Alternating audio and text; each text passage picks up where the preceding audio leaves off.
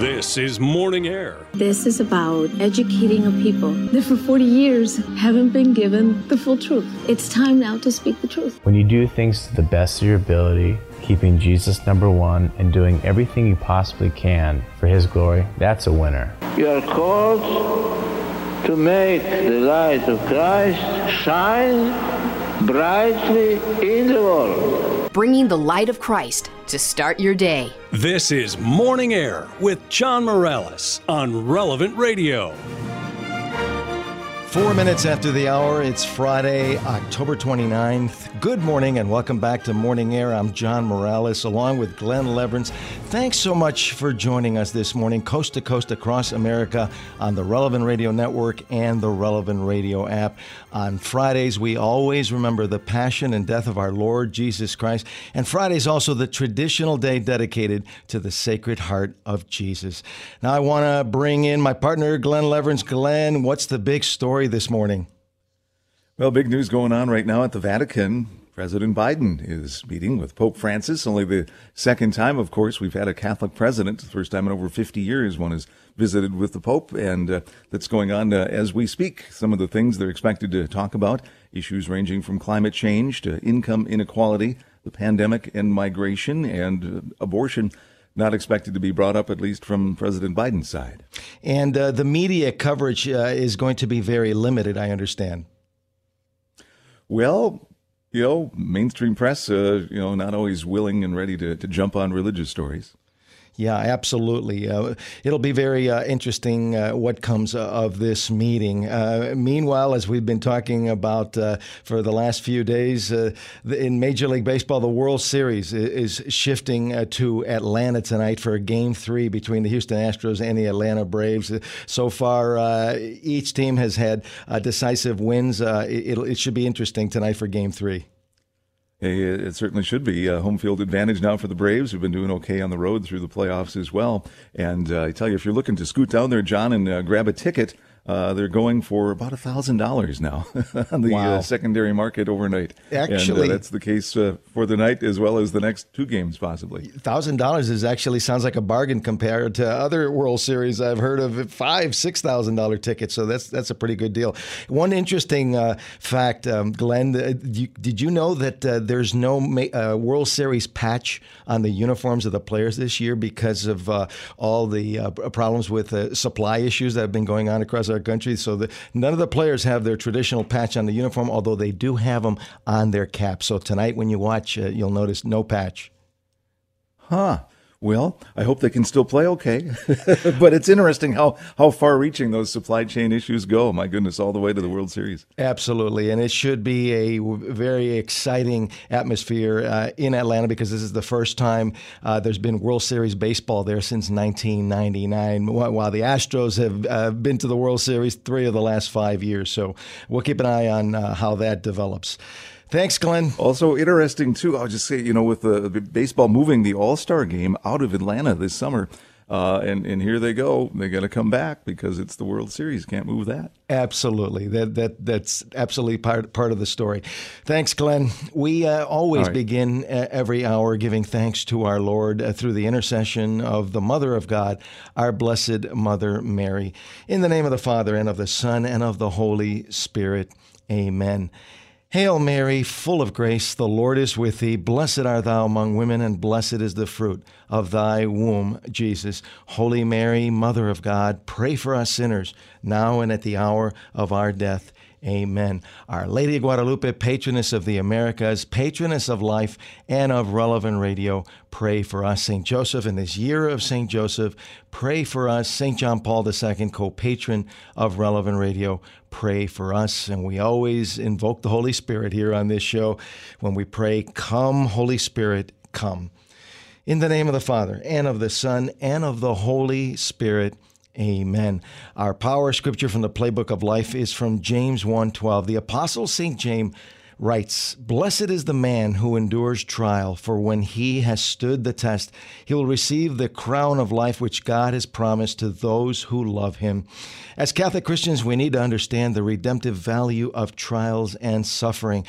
Going back from my sports reporting days, I remember the great Notre Dame head football coach Lou Holtz, who once said, I've never known anybody to achieve anything without overcoming adversity. In fact, every athlete has overcome many obstacles, and every saint has overcome many trials and tribulations. In fact, we're all called to be saints, to try to grow in holiness. The Lord gives us many different trials to test our faith. He will always give us the grace to bear our sufferings.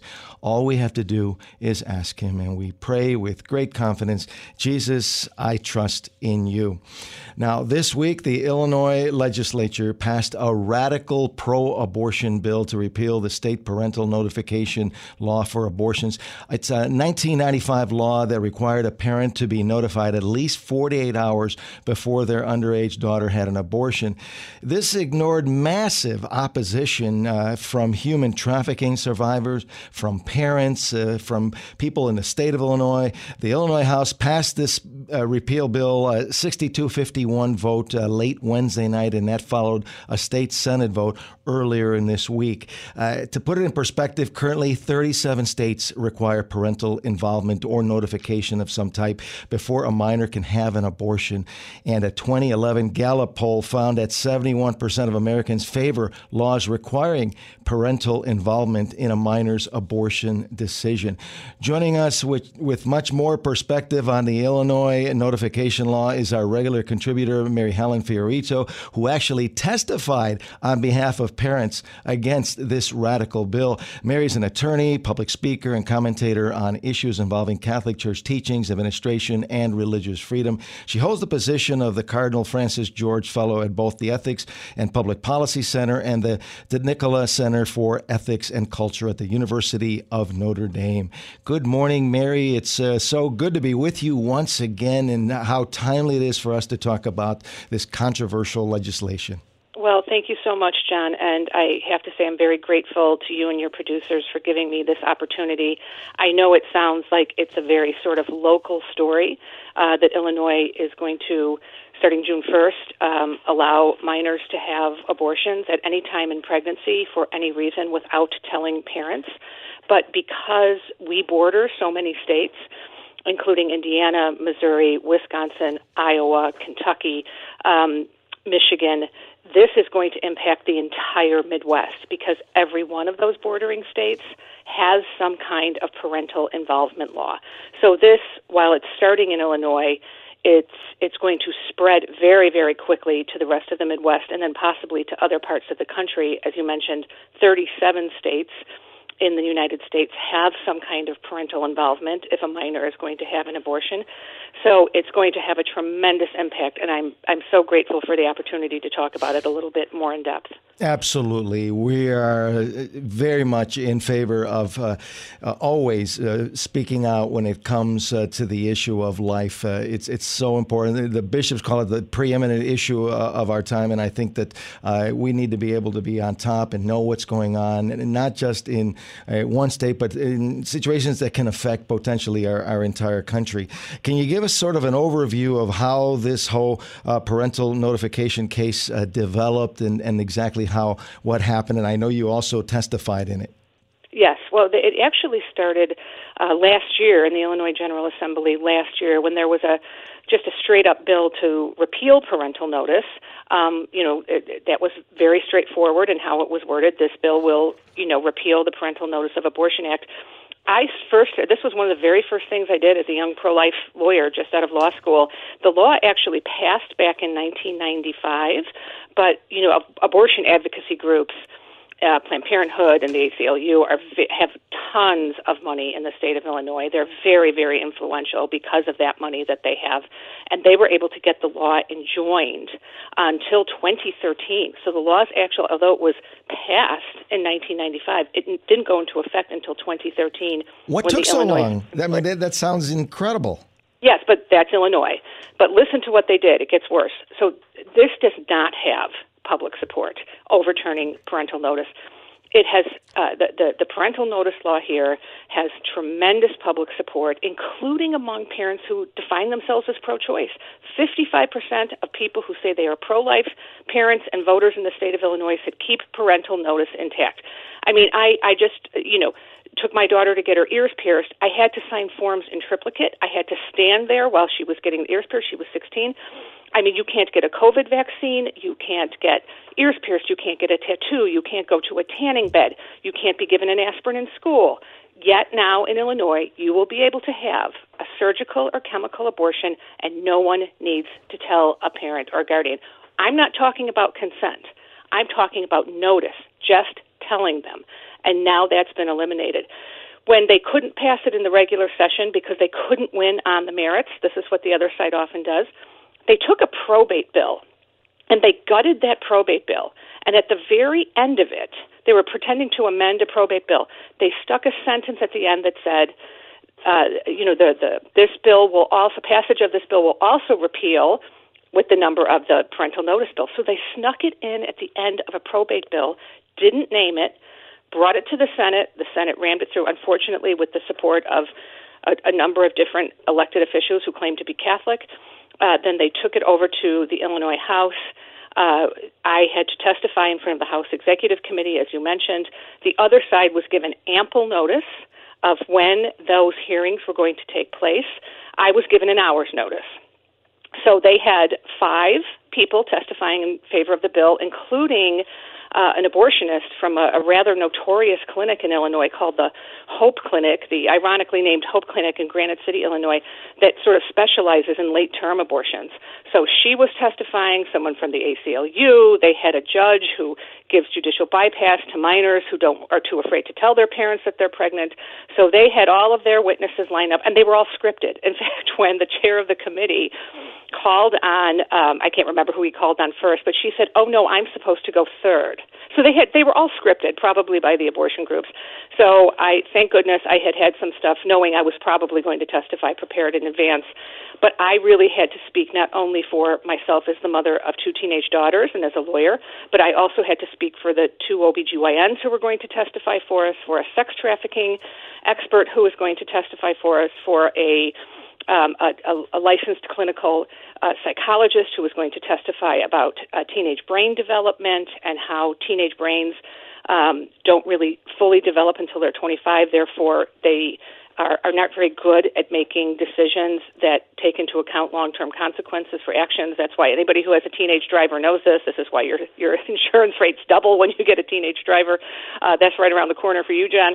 Um, so it was just me. You know, I did my best, but it went straight along party lines. Again, you know, the abortion lobby here, very, very uh, powerful, tons of money. They can just go into any candidate and say, listen, you vote the way we want, you get $300,000 for your next, you know, uh, primary. Um, and the pro-life movement just can't compete here with that kind of money. And so uh, they they called the bill very quickly um, at 11:30 at night on a weeknight, and and it passed. Um, now, fortunately, we had some members of the General Assembly who spoke very passionately. Um, one in particular, Christopher Bos, who used to work for an anti-sex trafficking organization. Um, he spent years doing advocacy and working against this incredible evil, which is the second fastest growing crime in the country next to drug trafficking. And he talked about how everyone who works in the sex trafficking world knows that when you take a parental notice bill off a state's books, that that is an invitation to predators and to sexual deviants who are trafficking young girls to bring them across state lines for abortions because no one will need to know. And in fact, last year we had a a beautiful woman. I think Drew Mariani may have had her on his show as well, named Brook Bello. She's received a National Lifetime Achievement Award from President Obama for her work um, trying to combat sex trafficking. She was trafficked, John. I'm going to try to say this with, without starting to cry. She was trafficked from the time she was 11 until the time she was 16. Oh, my goodness. She was taken four different times to abortion clinics. I'm going to start crying now. Wow. During her testimony, she said, if one of those places had had to call my mom, my mom would have known where I was and you know and and no one had to. So she continued. They gave her an abortion. She went on with traffic again. She got pregnant again. They gave her another abortion. You know this is not hyperbole. John this is fact. This is what's going to happen. And it's it's outrageous. And and unless people in the state of Illinois, and I know we have many listeners from Illinois, unless you stand up and you say, okay, no more. We are voting, you voted for this bill, we vote you out. We will do, we will canvass our neighborhoods, we will tell our neighbors, you know, nobody can sit this one out. And I know it's hard, and I, you know, I, you know, you put something on Facebook or you put something on Twitter, and it's taking a stand, and and people are afraid of being canceled. They're afraid of, you know, being having retribution at school or at work. But this is, at the end of the day, this really isn't about abortion. Had this bill stayed, you know, intact, had the law stayed intact, abortion would be just as legal the next day as it was the day before. All this does is to require a parent to be notified if a minor daughter is going to have an abortion performed on them. That's all. It, it, the, the parent can say no. The parent can say, "I don't want that," and the abortion clinic can say, "Too bad, so sad. I'm doing it anyway." It, it wasn't permission. It was just notification. And this is, it's such a reckless act. This just shows you how much control the abortion yeah. industry. I'm sorry, I'm yeah. going on and on here, yeah. but I'm, I'm uh, very passionate about this, as you can tell. But um, it, it really is, uh, this, this has to be a wake up call for people. And those of you who live in other states, if you have parental notice or consent laws, um, and you you suspect that you know a minor girl who may be traveling here, you, you need to intervene. You need to go to that girl and say, listen, can I help you? Can I help you tell your parents? Can I get you the help you need? Or if she's being coerced by a boyfriend, it's not illegal for, say, a 16 year old to drive a 14 year old across state lines into Illinois to get an abortion that her parents will never know about. Mary, uh, this is why we're giving you a voice uh, and a platform here to, to tell uh, the nation basically what's going on in Illinois and something that can spread uh, to many other parts of the Midwest and, uh, and across our country. It just seems so irrational, so illogical that if 37 other states require parental uh, involvement or notification, and the vast majority, 71% of Americans, think that this is important for parents to know what their children are doing how in God's green earth uh, can Illinois uh, do this? Well, because again, you know, we used to talk about big tobacco. The money right now in politics, a lot of it is big abortion uh, in the since 2018, so in like the last four years, Planned Parenthood, which is the nation's largest provider of abortions, has built three new clinics along the Illinois border. In Fairview Heights, which is on Illinois border with Missouri, on the Illinois side, about 15 minutes. They did that in 2019. In 2018, they built a clinic about 15 minutes from the Indiana border in a town called Flossmoor. And then just last year, at the height of the pandemic, the governor allowed Planned Parenthood to open up a new abortion clinic in Waukegan, which is about 10, 15 minutes from the Wisconsin border. So in the last four years, three clinics, all within 15 minutes of the border. Please don't tell me that's not that's a coincidence. It's absolutely not. This was all planned. Again, big abortion means big money, which means you know big donations into the coffers of these po- politicians. And I was told directly by somebody who was approached by one of these pro abortion PACs, if you do this, we'll put $300,000 into your campaign. That's a lot of money for a state rep or a state senator. You can win an election with that kind of money. This is about money at the end of the day. And it is it is just you know atrocious that the that the voters of Illinois you know, are, are subject to this already. We have such high crime rates. We have failing schools. You know, we lost a congressional seat in Illinois this year because there are so many people fleeing the state. But those of us who have to remain here for work or for family, we have to rise up and we have to say no more. This is insanity. No one should be able to do surgery on your child without telling you. It, it's it, and these, this is a surgery that had risks. We had a lovely, beautiful African American woman named Tonya Reaves who went in for a second trimester abortion at uh, Chicago's downtown Planned Parenthood. I remember that case, Mary. Do you remember the case? Absolutely. They perforated her uterus. They waited seven hours to call 911, and she hemorrhaged to death. Now, imagine if you are the mom of a 16 year old and you get a call to say, oh gosh, we're sorry. Uh, uh, we, we, we didn't have to tell you that your daughter was here getting the abortion, but now we got to tell you that she's dead um, because we we perforated her uterus or something else happened along the way. We perforated her bowel or something else happened. Um, you know, it, it's it is it is a surgery that comes with risks physically, but also psychologically and emotionally. And I know you've had all sorts of guests on the show, John, that that have talked about the emotional aftermath of abortion, the spiritual aftermath you know, I the uh, the way I got involved in the pro life movement is back when I was 16. There was a girl from my neighborhood I knew, and we were we weren't best friends, but we were kind of friends. And her family wasn't super religious or practicing Catholic, but you know, we went every Sunday, and she knew that. And um, she she attempted uh, suicide when she was 16, and um, asked me to talk one day, and we were talking, and she told me that she had had an abortion the year before, and she had written out this poem called "I Killed My Babies."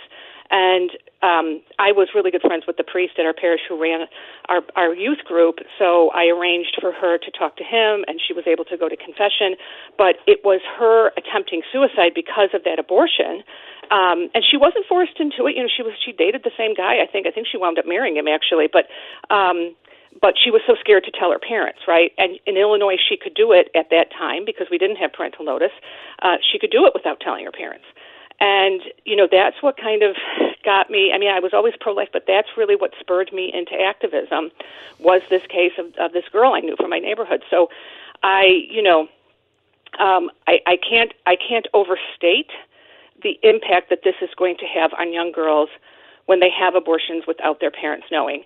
And you know, even if the parents disagree and the abortion goes forward anyway, they know to monitor her for complications.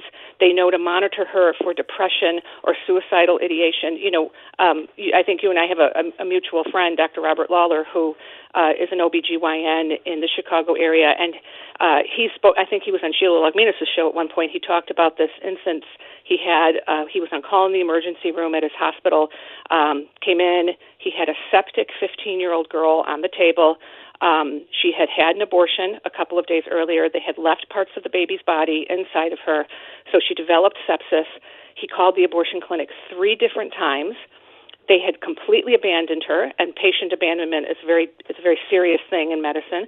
Would not call him back, and so he had to kind of operate blindly, not really knowing the details.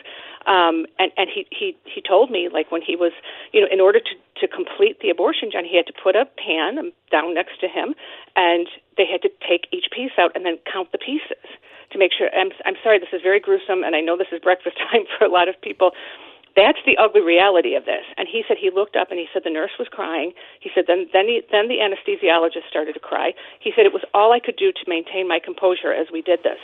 But that was a septic 15 year old on his table and he's and this was during the time of parental notification because the mom knew she'd had an abortion so when she, her she started to spike 103 fever the mom said something's wrong and took her to the emergency room and said yes she had an abortion 2 days ago that's the kind of complication that can happen and that's the kind of tragedy i mean you know 24 48 hours later that young woman could have been dead and you know, kids can spike fevers for anything. I mean, if my kid started spiking 103 fever, I might not necessarily rush her to the emergency room, but because this mom knew, she took her.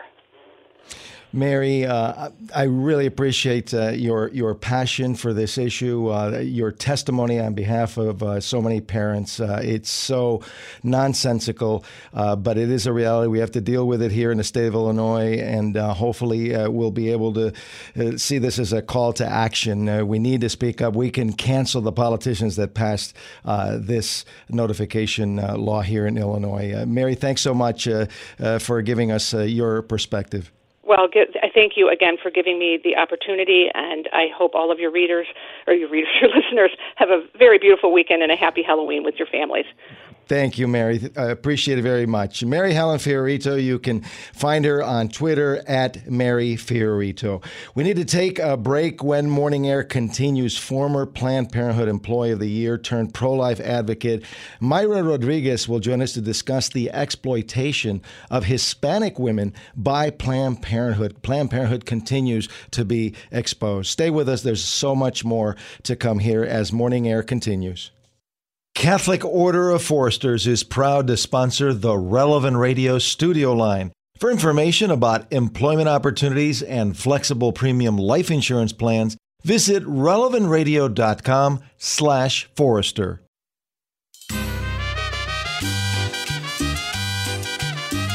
Bringing the light of Christ to start your day with the issues that matter most. This is Morning Air with John Morales on Relevant Radio and the Relevant Radio app. 32 minutes after the hour. Welcome back to Morning Air. I'm John Morales along with Glen Lewerenz. Thanks so much for joining us. Our number, if you want to be part of the show, 888 914 9149. That's 888 914 9149. Now, as you know, we are winding down here in the month of October with Respect Life Month as we have been praying the Rosary for Life throughout this month to end legal abortion in our nation. We've seen over the last number of years that the tide is turning in the U.S. despite uh, all of uh, the battles that have been going on, uh, the battles uh, with Planned Parenthood, uh, the numbers of abortions. We believe that life is still winning in America, and the pro abortion forces can feel it. Abortion uh, giant Planned Parenthood is absolutely being exposed. Uh, they are now proudly admitting that their primary mission is abortion. Now, uh, joining us is Mayra Rodriguez, uh, the former director of three Planned Parenthood clinics in Arizona. She received the Planned Parenthood Employee of the Year award and has now become a Hispanic pro life leader. In 2019, Mayra won a whistleblower lawsuit against the abortion giant and a jury verdict of $3 million as a pro life advocate. Mayra's mission is to make abortion unthinkable. Good morning, Mayra. Welcome back to Morning Air. Great to be with you once again here in this month, this Respect Life Month. Good morning, John. How are you today? Oh, doing well. Uh, counting my blessings. Uh, always uh, good to talk to you. Uh, you know, some of our listeners uh, may not be familiar uh, with your captivating story of how you worked all those years at, at Planned Parenthood as, a, as a director, and um, and then ultimately now you are a pro-life champion, a pro-life leader, really trying to make a, a difference and in, in making abortion unthinkable. Can you give us a a little brief summary of your experiences uh, with Planned Parenthood during those 17 years and uh, how it ended up uh, with that lawsuit. Yes, I will try to be as brief as possible. So I worked for Planned Parenthood for 17 years. I know every time I say it sounds like such a long time, right? But it was. You know, most of the years I worked in clinics that had nothing to do with abortion, and I truly thought that I was helping women, you know. And you really don't see the truth behind abortion until you are hands on. You know, when I became the director of the biggest abortion clinic in the state of Arizona at the end of 2016, and that was after getting the Employee of the Year award in 2016, right? Uh, and then I start seeing what people outside were talking about. You know, the amount of money. You know, to begin with, you know, I start seeing that it's not only three percent. I mean, depositing over twenty thousand dollars daily from one clinic, it's not three percent right? Uh, I start seeing how the abortionist didn't care for women. You know, I thought he was there because he cared for women. I know most people right now will be like, "Why would you think that abortion is caring for women?" That's what they make you believe. That's what you strongly believe when you're working there. You know that those women will be better. But then I saw the damage that abortion does to them. You know, I saw that daily perforations go unreported. The complications go under the rug. The abortionist not caring and falsifying patient information. You know, falsifying the patient charts. What happened in the room is not what he will document in the chart. You know, I saw the statutory rapes go unreported. You know, I saw him breaking the law, rules and regulations that are in place by the state to protect women. You know, and then when I started saying my complaints and I start, uh, you know, kind of calling out on the abortionist, and I started telling my supervisor what was going wrong. Well, what I was welcome with was um, Mayra, just do your job. Mayra, just do your job. Mayra, do just do your job. Eventually, they got me fired. When I say eventually, like within two three weeks of complaining of him, I got fired. I knew what it was for. I knew that they wanted to protect the abortionists. They wanted to silence me. So I started a lawsuit against Planned Parenthood for wrongful termination under the Whistleblower Protection Act and that's how we got to court.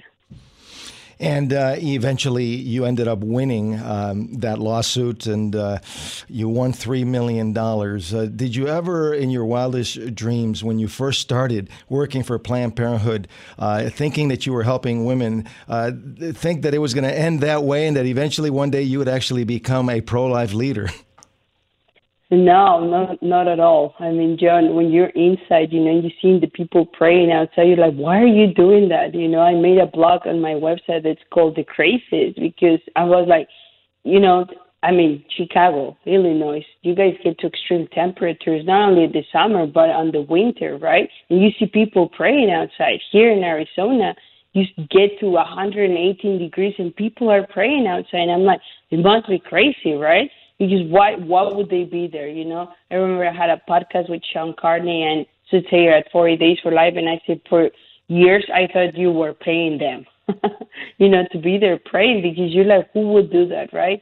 But then I kept seeing them standing outside and just praying and trying to get people to change their mind and helping them, right? Once you get out and learn that no one's paying them, that they actually do that to help women, you know, then you're like, oh, this is what it's all about. So no, in my wildest dream, I'm, I'm never be that crazy, you know, like why would I be that crazy standing outside trying to help someone that doesn't want to be helped? Because that's what you think inside, you know, like, I mean, these women, that's what they need, right? They need the abortion, right? then you realize no, abortion is hurting them, abortion destroying them, and we're not helping them with abortion. You know, the opposite, we're harming them. You know, because these women are destroyed for the rest of your life emotionally, psychologically, and sometimes physically. You know, even if they come out walking, some of them may never be able to become mothers again. Some of them have their, like I said, the perforations that I saw unreported. You know, some of them never heal. Mayra, uh, you've changed uh, quite a bit uh, since uh, your days uh, working at Planned Parenthood. Uh, now that you're a pro life advocate, a pro life leader, and you're trying to make abortion unthinkable, you've also come back to the, your Catholic faith. Talk about this dramatic transformation from a staunch pro choice person to a pro life advocate.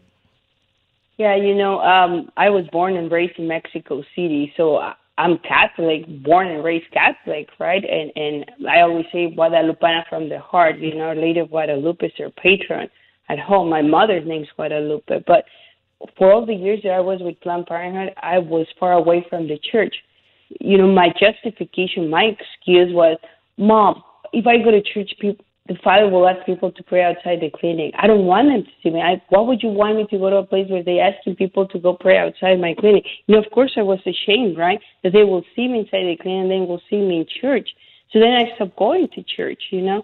And, and then once, uh, I mean, my story with Catholic faith, going back to church, you have no idea, John. I've been another time we probably will go over how a praise came into my life many years ago and I was not listening, you know, and and then uh, the lady praying outside, you know, that as soon as she found out that I was fired, I mean, John, who does that, right? The lady prayer outside finds out that I'm fired because she doesn't see me anymore and she gets worried about me. I mean, who does that? Who worries about the director of the worship clinic? This lady, John.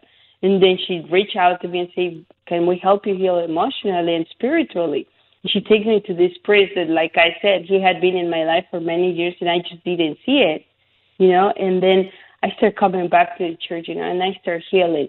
And I can tell you now I can call myself a truly Catholic, you know, like I participate with my church.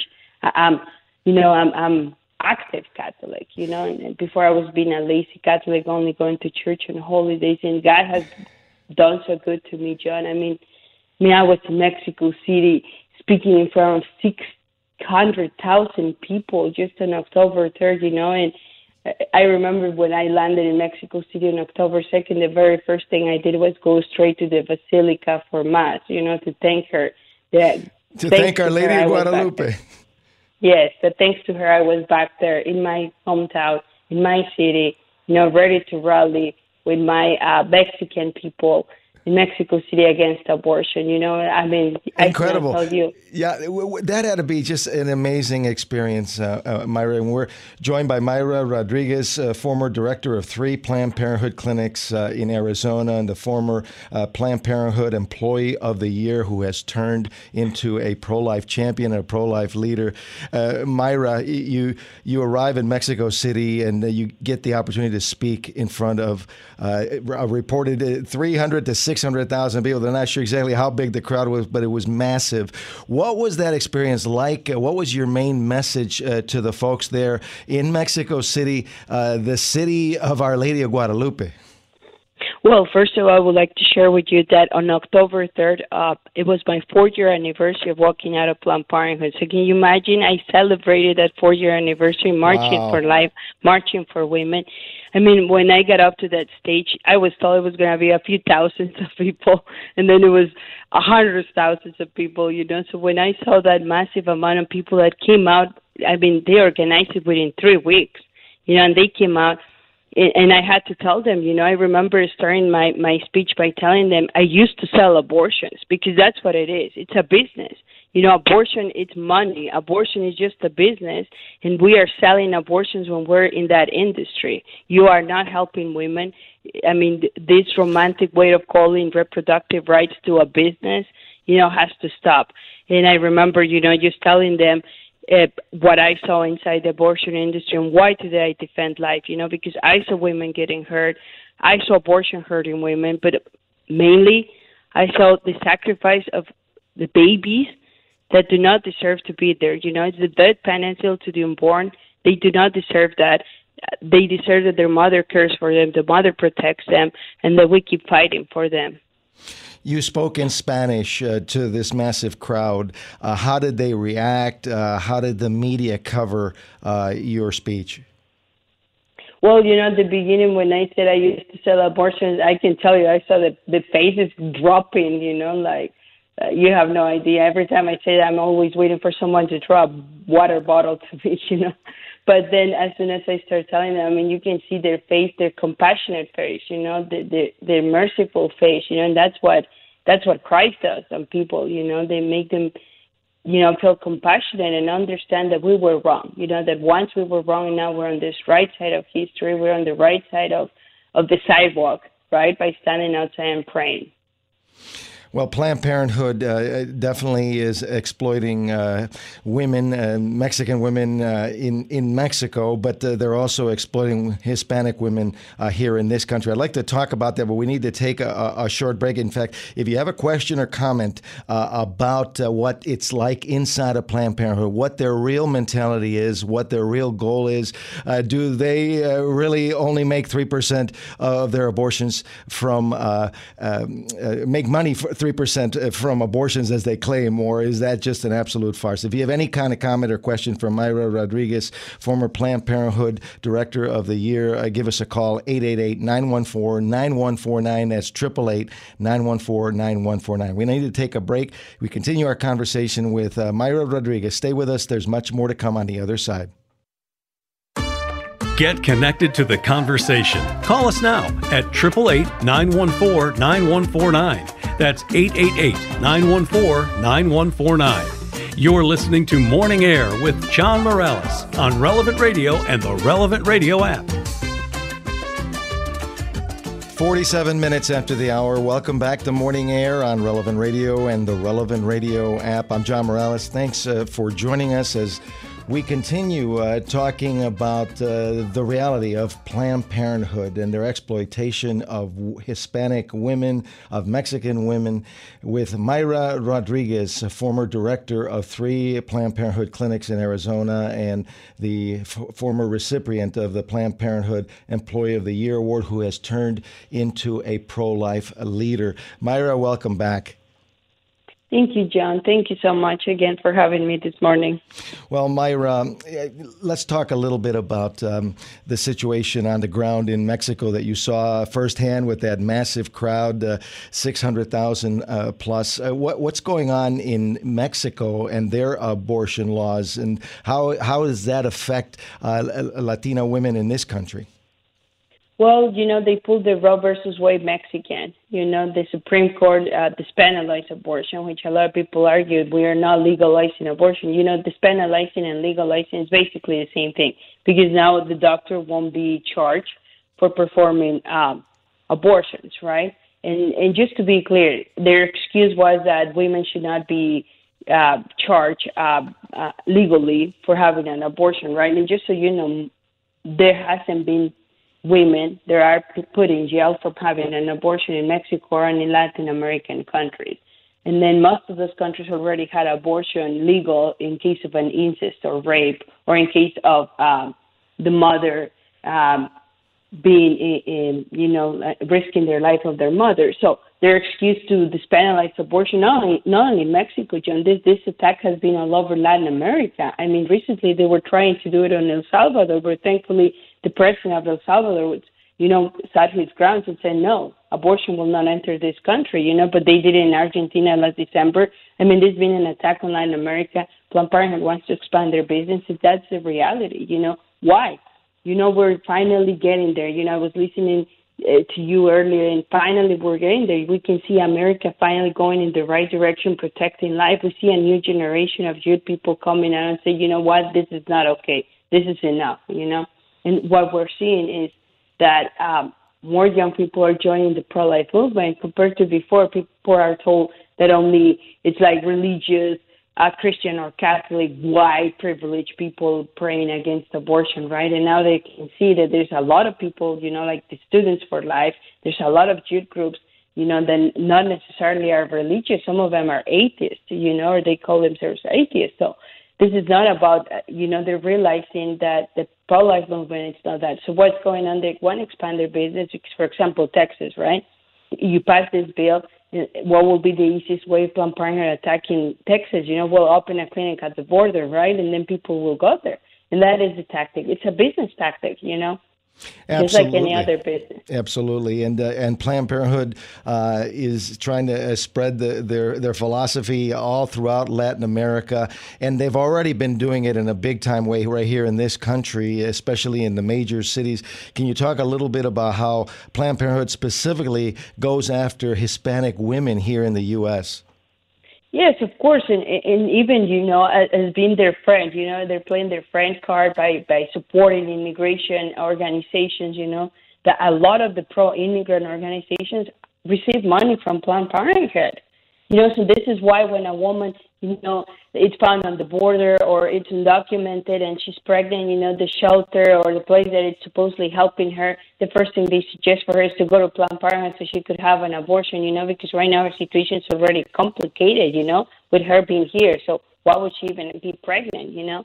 And, and this is how we heard how in in some of the um detention centers that were actually given hysterectomies, you know, along with abortions without their permission. You know, this is where all this comes from. You know, that's been going on since the 70s, John, in California, right? So this is not new. You know, that the states that are supposed to be um, immigrant um, sanctuary centers, you know, they're the ones that are more pro-abortion and that they have a lot of clinics where all these immigrant communities are. I mean, I can tell you in California, if you go down where the field is, you know, Bakersfield, Oxnard, they're very small areas, but you will find abortion, Planned Parenthood abortion clinics located right in the center of all these fields, you know, like really close enough distance to these women, you know.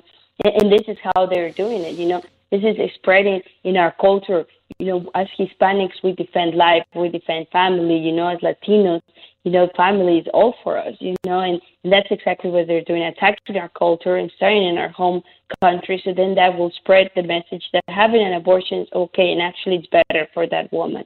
But you know, I've recently been working with some um, pro-life pro-immigrant organizations, you know, especially like from California, and I have found out how many, you know, pro-immigrant organizations won't work with pro-life um, communities because they are with Planned Parenthood. You know, there's actually going to be a, a conference in Nevada, you know, for immigration, and, and this conference it it will be funded by Planned Parenthood. You know, and then no pro-life um, organizations were allowed to set up booths or any information, even if they are pro-immigrant. You know, just because they stand with life. Yeah, it's truly uh, un- unbelievable uh, the reach of Planned Parenthood. Uh, Mayra, in fact, uh, you've talked about uh, in the past uh, how Planned Parenthood seduces immigrants with the threat of being deported. they they really take advantage of Hispanic women and other minorities by doing that. And the fact is that so many of the Planned Parenthood clinics are in Latino neighborhoods and also African American neighborhoods in major cities in, in, in Chicago and Los Angeles and in major other uh, cities across our country. Exactly, and yes, I mean when the states start passing like tougher laws against undocumented people, you know, like here in the state of Arizona, it was SB 1070. You know, when they were telling people that if you showed up to a hospital, you could be deported. You know, Planned Parenthood was quick to, came, to come out with some announcements, with some propaganda, you know, around the Latino community saying that you're safe. You can come to Planned Parenthood, you're safe, you know. And then you get this immigrant woman, you know, you kind of suggest, you know, if you were going to the hospital, you know, to deliver your baby, they may deport you. So maybe the best thing for you to do right now is have an abortion, right? Because we won't do anything to you, right? And they start putting that that fear in women. And of course, these women are going to be, well, yeah, no, they're right. You know, if I have to deliver my baby in the hospital, they may send me home, right? And then again, you know, the, you have these women going into shelters or other places where they think they're going to get help. And the first thing when they say, oh, you know, I think I'm pregnant, the first thing they're handing over it's Planned Parenthood little flyer or, or Planned Parenthood locations. And then when they show up, well, I was sent here because I'm pregnant well, you know, what's your situation? And you start assessing what's their social situation, what's their economic situation, and then you start telling them how right now throughout her process the best thing for her will not be to be pregnant, right? Because she's already undocumented, you know, and, and, you know, and you start telling them how you know they they may want to send her back just because she's pregnant. They don't want any more what they call anchor babies being born in this country, right? So can you imagine when you start selling women this, you know, and you start putting fear in them about becoming mothers in this country, you know, and how they could be even more rejected. And that's what Planned Parenthood does. That's what abortion is. Not only Planned Parenthood, but other abortionists too, you know, how they inject the fear in women, and not only undocumented, you know, but also along the black community, you know, when you tell them, you know, they already talk about the black community having just babies and not, you know, having enough babies, and, and maybe as a woman you should just uh, focus on going to school and, and just taking care of yourself and your other kids. You know what I mean? Mayra, we have uh, less than two minutes to go. Uh, just a final word uh, of encouragement uh, for our, our listeners, for women that, that are listening uh, to your words, uh, knowing that you've been there, you've seen the truth behind what Planned Parenthood is really all about. why should we be optimistic that life is winning in America? Well, for example, Texas, right, and other states are working on the same kind of bills uh, to pass on. You know, the state of Arizona, Florida, but also, you know, the the almost their case um, being looked at in the Supreme Court. You know, uh, we will be in the rally on December um, first in Washington D.C. So I invite everyone that can come and join that rally to show the support you know, in the first case, I probably will turn Roe versus Wade, you know, and that's what we're hopeful for. We know we're winning this time, John, that the life is actually winning, and that's something that in my 17 years from Planned I never thought it would happen. Well, at the end of the day, it's not only uh, changing laws, overturning Roe v. Wade, but changing hearts and hopefully one day making abortion unthinkable. Uh, Mayra, thank you so much for your courage, uh, for your passion for uh, defending life, uh, and for sharing uh, your story with us. Thank you, John. Thank you so much for having me. Hope you have a great morning. Thank you. Many blessings to you. Mayra Rodriguez, the former Planned Parenthood Employee of the Year and now a very strong pro life leader. Now it's time uh, for another edition of Glen's Story Corner.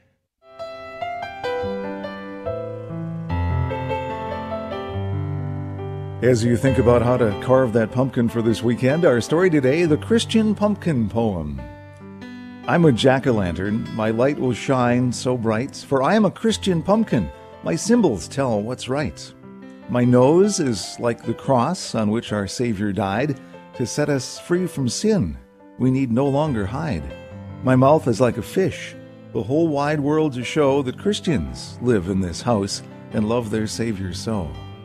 The story starts at Christmas. My eyes are like the star that shone on baby Jesus and wise men saw from afar. By color, it is orange, just like the big bright sun that rose on Easter Day along with God's own Son. And so on Halloween, let's set our pumpkins out and tell the trick or treaters what God's love is all about. Matthew 5 14 through 16. You are the light of the world. A town built on a hill cannot be hidden. Neither do people light a lamp and put it under a bowl. Instead, they put it on its stand and give light to everyone in the house. In that same way, let your light shine before others, that they may see your good deeds and glorify your Father in heaven. Glen, I absolutely love uh, that scripture. Fact, that's part of the theme of our show, Shining the Light of Christ, uh, to start your morning. I want to remind you to honor our Blessed Mother, Our Lady of the Rosary, today and pray the Rosary for Life this month with Father Rocky. We only have a few days left. We, that doesn't mean you stop. We keep praying for life on the Family Rosary across America. All your prayers and petitions, 7 p.m. Central tonight and every night of the week here on Relevant Radio and the Relevant Radio Radio app. Uh, also, I want to remind you that uh, you still have time uh, to um, sign up all your departed loved ones. Uh, share all the names of all your loved ones uh, so that we can pray for them in the upcoming novena, November 2nd through the 10th. Just go to relevantradio.com slash souls. Uh, we need your prayers. And that'll do it for this edition of Morning Air for the entire team. I'm John Morales. Thanks so much for joining us. Let your light shine before all. God love you. We'll see you next time here on Morning Air. The Patrick Madrid Show is straight ahead.